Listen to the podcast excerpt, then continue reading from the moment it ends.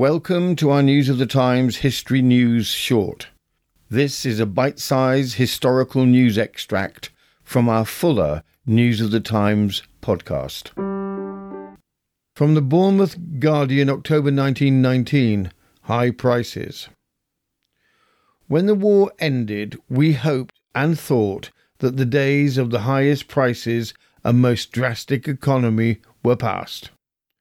Ships would come sailing from far countries again freely and safely, laden with necessities of all sorts.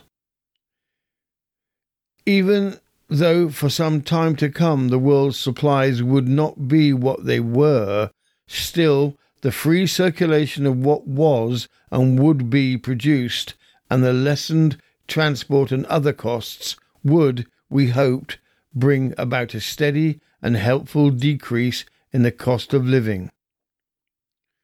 At one time, the Prime Minister said definitely that the weekly budget of the ordinary working family would soon be reduced by four shillings a week or some such figure. And yet, here we are, with the winter upon us, with the prices of essentials going up still, the prospect before us of a higher cost of living than ever before. The very poor are looking despairingly at the prices that are fixed for certain necessities. How can they, with their deplorable resources, get sufficient food to keep body and soul together when milk is to be elevenpence and bread at least nine and a half pence for two loaves?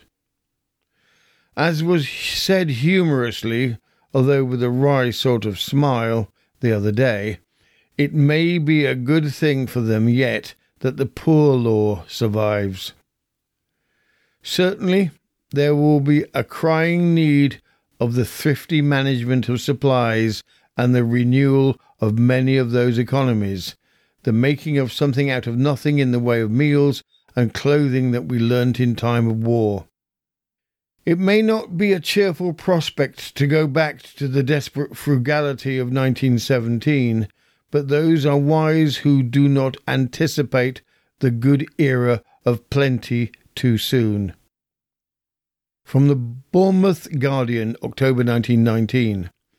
Islington Local Authority has increased its charge for the supply of electricity by 20%. You have been listening to News of the Times, and I am Robin Coles.